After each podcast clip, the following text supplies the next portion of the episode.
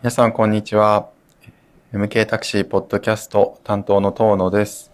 この番組では MK タクシーのライブ配信に出演してくださった方や新たなゲストをお迎えして京都各地、日本各地の魅力的な人やスポット、またその歴史や今の姿をご紹介していきます。えー、ぜひフォローして今後も聞いていただけたらと思います。今回は MK タクシーのシニア観光アドバイザーの中村敏夫さんをお迎えして、えー、これまでのお仕事だったり、えー、冬の京都のおすすめスポットなど伺っていきたいと思います。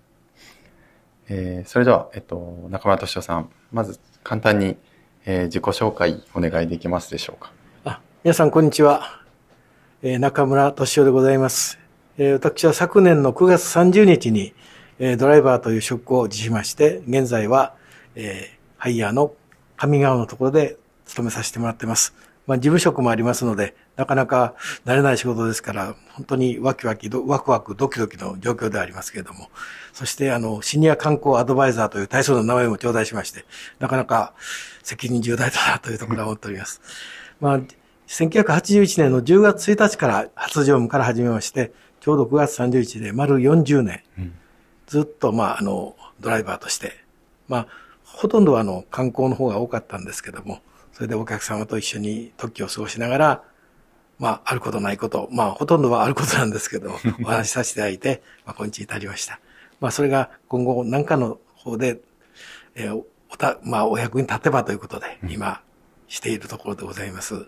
ろしくお願いいたします。はい。よろしくお願いします。ことで、40年、あの、ドライバーされてたということで、今までの、あの、お話とかも伺っていきたいなと思うんですけれど、はい。まあ、実は、あの、中村敏夫さんとは、えっと、前回も、あの、YouTube でアップしている、あの、音声のポッドキャストの方にも出ていただいたり、えっ、ー、と、今、MK タクシーの Instagram とか YouTube でやっているライブ配信にも、えー、出演いただいて、えー、前回は哲学の道だったり、えっ、と、案内を、えー、していただいたんですけれど、ちょっと今回、えっ、と、新たにこの Spotify とか、えー、Apple、えー、Podcast、Google Podcast で、あの、配信を始めてまして、ちょっと改めて、えっ、ー、と、いろいろと伺っていきたいなと思うんですが、そうですね、最初、なんで、まず、前回も聞いたかもしれませんが、どんなきっかけでドライバーなられたかみたいなことも。きっかけですか？聞いてみてもいいですか？はい、はいえー、とりあえずはですね、これまああの、いろいろもう紹介されてますから、お恥ずかしいですけど、とりあえずお金が必要だったということで、でそれで新聞広告に、えー、高級優遇と書いてあったのが MK でして、で実はあの、私はまあ京都生まれなんですけども、うん、MK というタクシーそのものを全然知りませんでして、うん、それでまあ他のね、昔からあります老舗のタクシーとかいろんなとこ乗りまして、あの、MK ってどうですか？というような話を聞いたら、うん、あやめとけやめとけという ような声が非常に多くて、はい、で、あのとこ行ったら殺されるぞとか。で、逆にそれに興味を持ちまして、はい、まあ入ったところ、あの、入社でいきなり研修で、あの、大きな声を出す研修とかね、うん、ちょっと度肝抜かれまして、うん、これは偉いとこ来たかなと思ったんですけど、逆にまあ聞いてますと、その、きっちりした挨拶とかね、やってますので、うん、これは面白い会社だなと実は思って、まあそれで、初乗務が10月1日だったんですけども、当時あの10月1日、1908年10月1日と言いますと、あのタクシーの運賃値上げがありまして、小型の初乗りが370円から420円に変わった日なんですね。で、その日にサス乗務というのも何かのあのきっかけといいますか。ところが、あの、それはそれまで同一賃金、同一運、地域同一運賃ということがありまして、MK がずっと値上げを反対しておりましたので、なかなか値上げができなかったんですね。でもいろいろな、まあ、ひょっとした力が動いたのかわかりませんけど、一応値上げをすることになりまして、MK もまあ賛同せざるを得ないということで値上げしたんですけども、その後、あんだけ上げない上げないと言った会社がどうして上げたんだという結構批判の声もありまして、すぐさま値下げ裁判というのにね、訴訟しまして、で、まあ、ドイツ、地域同一運賃がそこで崩れたんですけども、しかもその時確かお詫び券というのを発行して、それを皆さんに配っていたということで、これはなかなかいろんなことをする会社だなということなんですけど、ただまあ、他のとこ行くとね、あの、出ていけと言われたり、いろいろありましたですけども、ただまあ、周りの人、他の同僚たちとか見てみましても、絶対間違いないな、ということは思っていました。そしてお客、何よりもお客お客様がですね、乗ってこられて、ああ、MK さんということを言われますし、まあ、これはこの会社にしばらくいようかなと思いました。はい、なるほど、そんなきっかけがあったんですね。えっ、ー、と、中村ドライバー、あ、ドライバー、中村さんはですね、あの、あのいろんなメディアにも出られたり、あの、書籍、あの、出されてたりとか、えっと、まあ、各国の、あの、まあ、VIP といいますか、はい、あの、有名な方々も載せておられる方なんですけれども、まあ、多分、あの、他のドライバーも気になるところはあると思うんですが、どんなところに注意されたりとか、どんな思いで今までこう仕事されてきたんでしょうか？えー、まあ、どんな思いと言いますか、うん、あの、とりあえずお客様一番ですね。まあ、これは、あの、当社もお客様第一主義というのを言っておられましたですけど、お客様がどのように思っておられるかということをまず考えていくということで、それと VIP の方とかを言うね、声もありますけど、VIP というのは、その、たまたま世界的に有名な方であったりするんですけど、はい、私にとりましてあの、お客様というのはどの方も VIP なんですね。まあ、そういう思いでやってきましたので、分け隔てなくと言いますか、逆にこの人は偉いからどうこうとか、そういうような態度を取ると、非常に失礼でもありますし、えー、その辺のところは心がけておりますね。まあ、ただ、このハイヤーができた時に、ハイヤーが1990年11月21日なんですけども、何かあの、特別な感じをしまして、その時はですね。うん、ですから、京都駅のところで待ってましても、他のお客さんがした、これはあの、ハイヤーですからと、こちらは軽く言ったつもりが、それがある方にはね、それじゃあ私は乗せてもらえないかというようなふうに捉えたということで、うん、あ、これしまったなと思ったんですけど、やはりそれは自分が思っているようにどの方も VIP だと、道を歩いてる人もいつかお客様になるかかもわからないということですね。うん、それと、ワンメーターのお客様を大事にしなさいということ、これは最初の頃経験してますけど、こちらも会社のマニュアル通りにありがとうございますということで、近況でも気持ちよく乗ってもらってたですけれども、その、うちの会社の方針としましては、必ず行き先の復唱ということがありまして、はい、で、どこどこまでですね、どこどこまでですね、と、例えば市場河原町までですね、ということを確認したら、いきなりお客様が怒られましてね、はい、どうしてというと、近いから嫌なのかという、いや、そんなことは一言も言ってないですけども、別にそういうふうに思ったわけではないですけど、そう捉えてしまったんですね、逆に。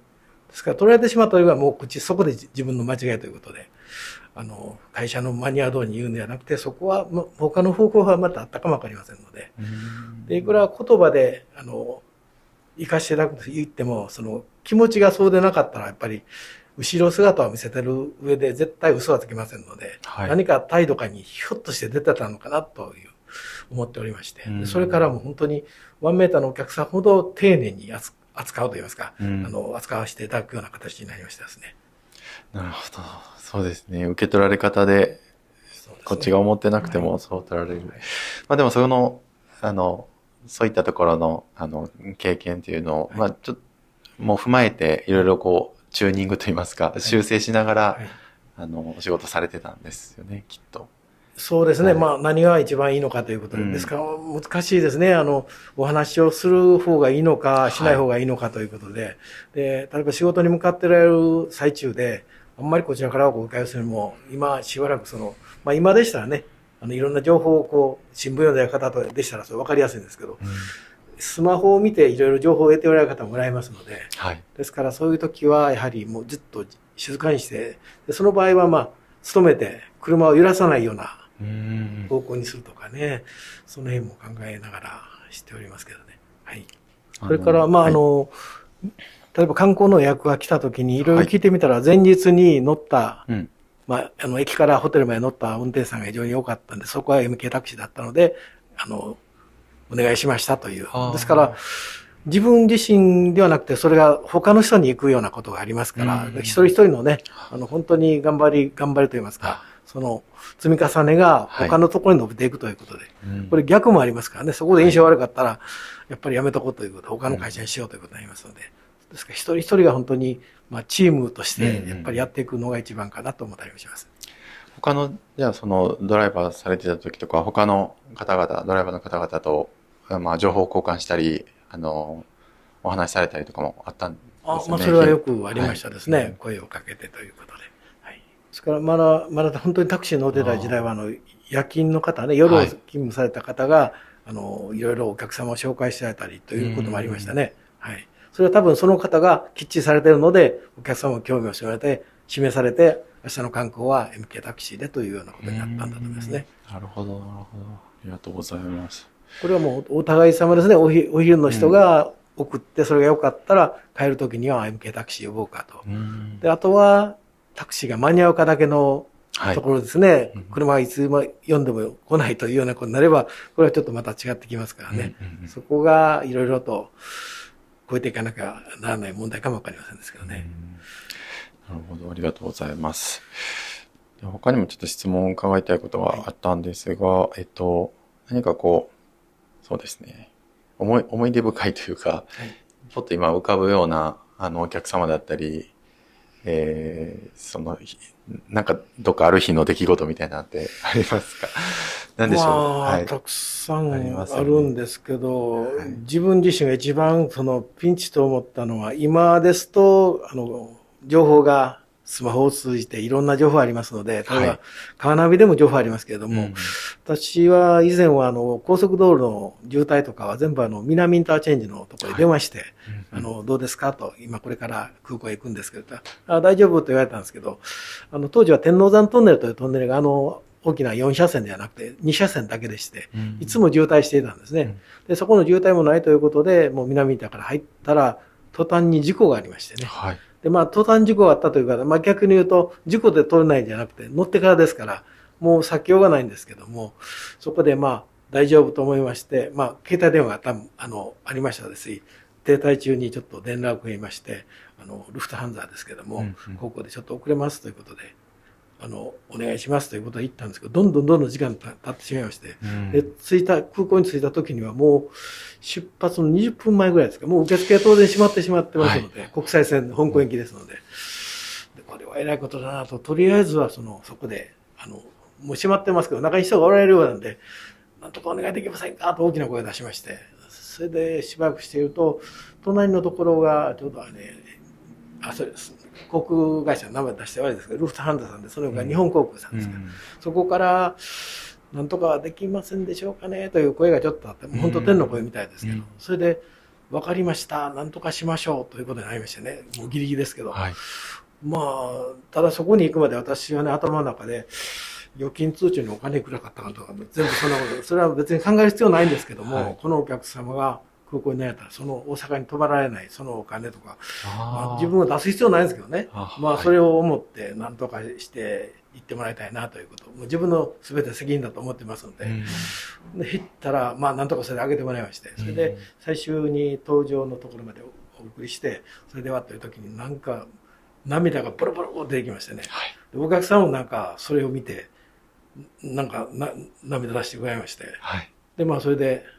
無事に帰っていただいたんですけど、ですぐさまやっぱりこんなことがあったからということで会社に連絡を入れましてね、はい。そして、あの、高校でこんなことありまして、なんとか間に合ってきましたという、なんかやっぱり声がおかしかったんでしょうね。うん。で、その当時のあの、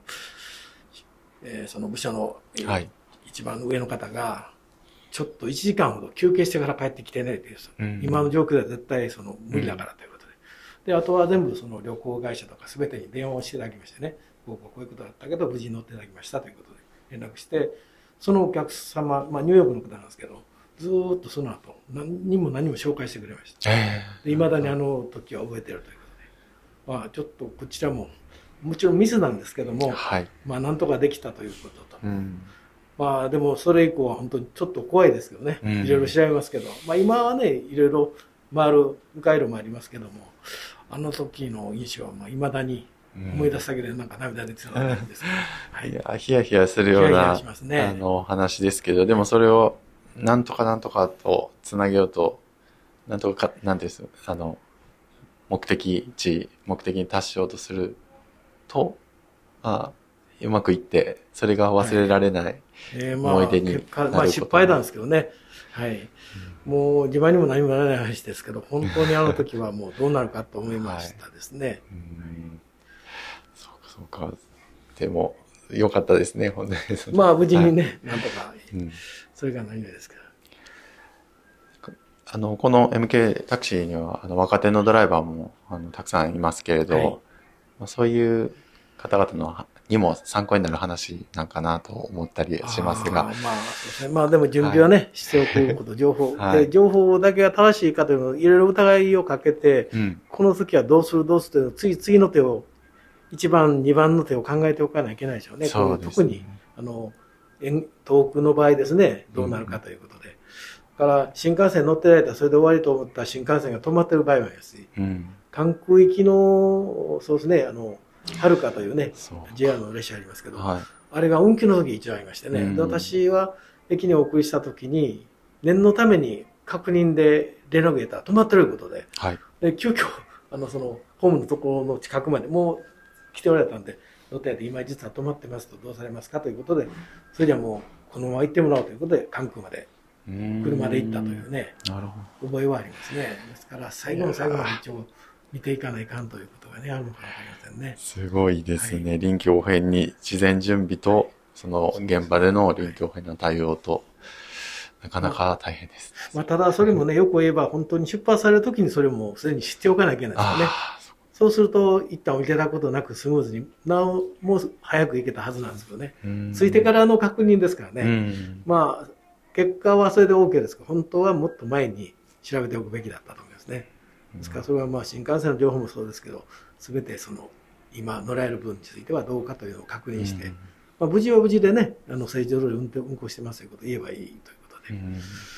だんだんだんだんそういうことを準備していかないかなというふうに思っております。なるほど、ありがとうございます。ではそうですね、最初にちょっとお話し,、はい。えーしたいなということを言ってたと思うんですけど、冬の京都のおすすめなんかも中村さんに聞いてみたいなと思いますが、い。なんか冬が一番お好きということ冬は好きですね。はい。というのは空気が澄んでおりますので、うん。ですから、まあ、よく言われるのはあの空気の澄んでる時は全周のお庭がいいかということで、はい。で全周もしかもあの遠くの景色がよく見えますから、借景のあるお庭なんかはやっぱおすすめですね、冬は。はい。本当に綺麗に見えますしね。で、それに夕日が当たりますとね、本当に綺麗なとこですし、まあ夕日ですから、冬ですからね、あの、あまり遅くなくて、まあ4時過ぎぐらいからね、見られますので、いや、その、例えば東山連峰にね、ずーっとあの夕日が差してきまして赤くなってくるところなんかはね、なんか京都に住んでてよかったなと思う瞬間でもありますね。なるほど。なんかどっか、このスポット今だったらいいんじゃないかとかってありますか？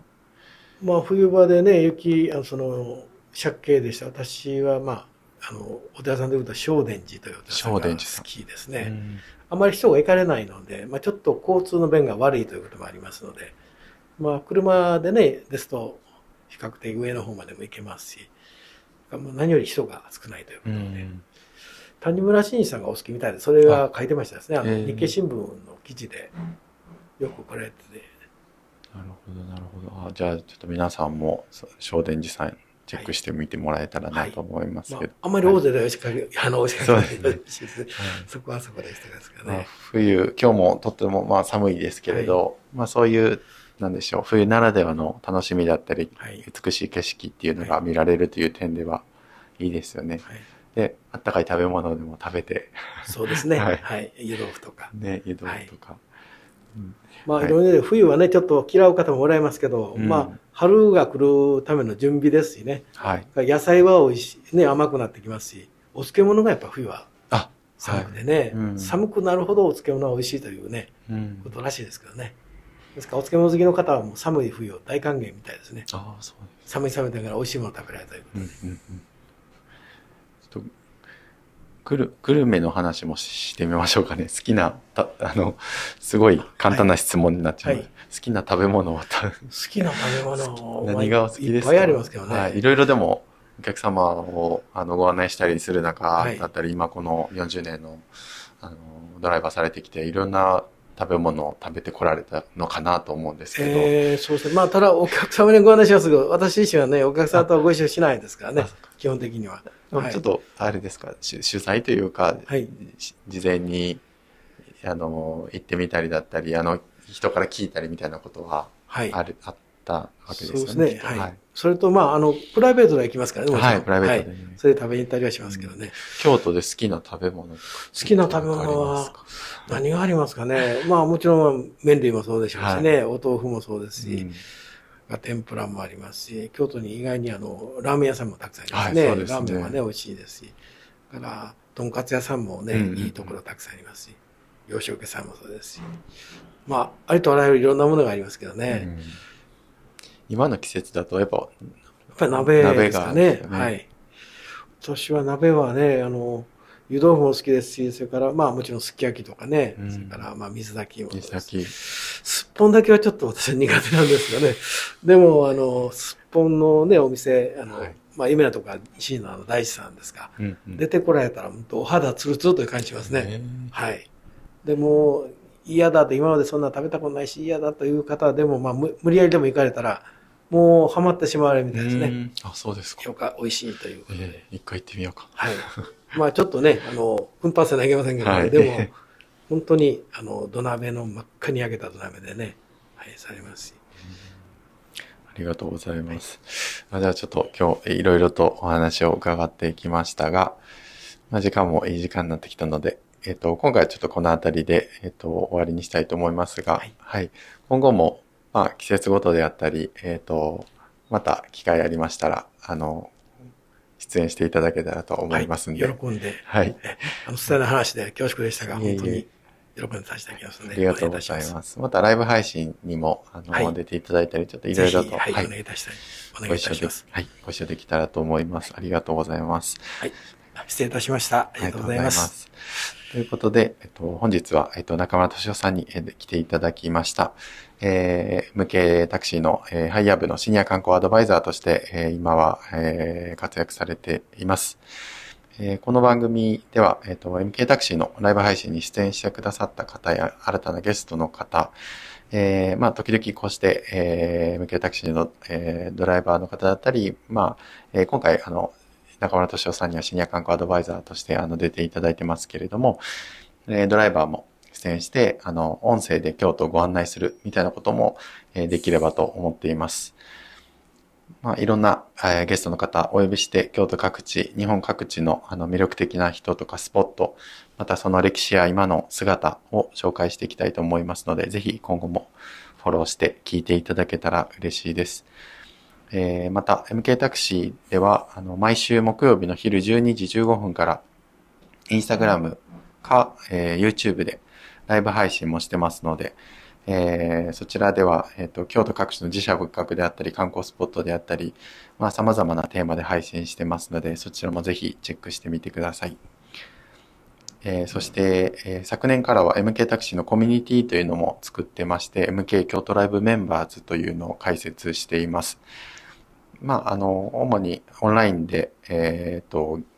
限定公開のインスタアカウントなどを作って、そこで皆さんメンバーの方とやり取りをしているんですけれど、えー限定の、メンバー限定のライブ配信であったり、えっ、と、オンラインツアーとかリアルイベントをその中で開催してますので、えーそちらも、あの、よかったらチェックしてみてください。えー我々のあのライブ配信だったり、新しい取り組みを応援してくださっている方とか、京都が好きな方が、えー集まっていただいてまして、えーその中でも交流をいろいろとやっております。で1月は台湾のコーヒー農園からオンラインツアーとかを開催したり、で、2月はまたお茶のイベントとかを開催予定です。また、えそちらも、え入会をご検討いただければと思います。えー今お知らせした内容は概要欄にも、えーそれぞれリンクを貼ってますので、そちらからもチェックしてみてください。ということで、えー今回も、え聞いていただきありがとうございました。また次回お会いしましょう。ありがとうございました。はい、ありがとうございました。